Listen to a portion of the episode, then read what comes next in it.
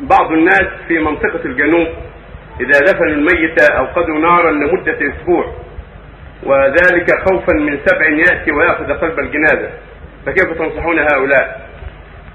هذا لا صلاة هذا يسأل يقول بعض الناس في الجنوب يوقد نارا عند القبر بعد الدفن اسبوعا. يقول يخشى يأتي سبع يحضر القبر لا يأخذ من الميت شيئا. وهذا ما سمعنا به هذا هذا السؤال. ما سمعنا به عن الجنوب الا هذا السائل. وعلى كل حال إذا كان وقع هذا فلا يجوز هذا. الواجب عليهم التعميق.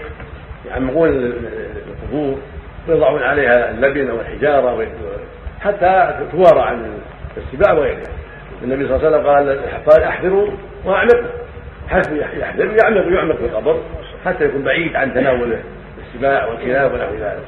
وإذا كان في أرض صلبة طوى على القبر بالحجارة. وربطه بالحجارة ولا حاجة إلى إلى نار يجلس عنده أسبوع يوقدون عليه النار لا حاجة إلى هذا هو ما قصدهم في هدية راشة الميت قصدهم يقولون يحصل له هو ما عاد من المدعوين يقول هذا السبع مخفي ما حد يدري عنه. طيب سمعنا سؤال لكن ما له حاجة. النار هي قاعد توقد الحالة لا بد عندها لا بد عندها موقد ولا حاجة إلى موقد ولا النار. يحكمون القبر ودفن الميت والحمد لله. ولا يجري على الشيء. وإذا كانوا يخشون من من دفن الميت من دفن السباع يزيدون في في احكام القبر يزيدون في الدفن يزيدون في الحفر يزيدون في الحجارة حتى يمنعوا هذا البلاء. نعم.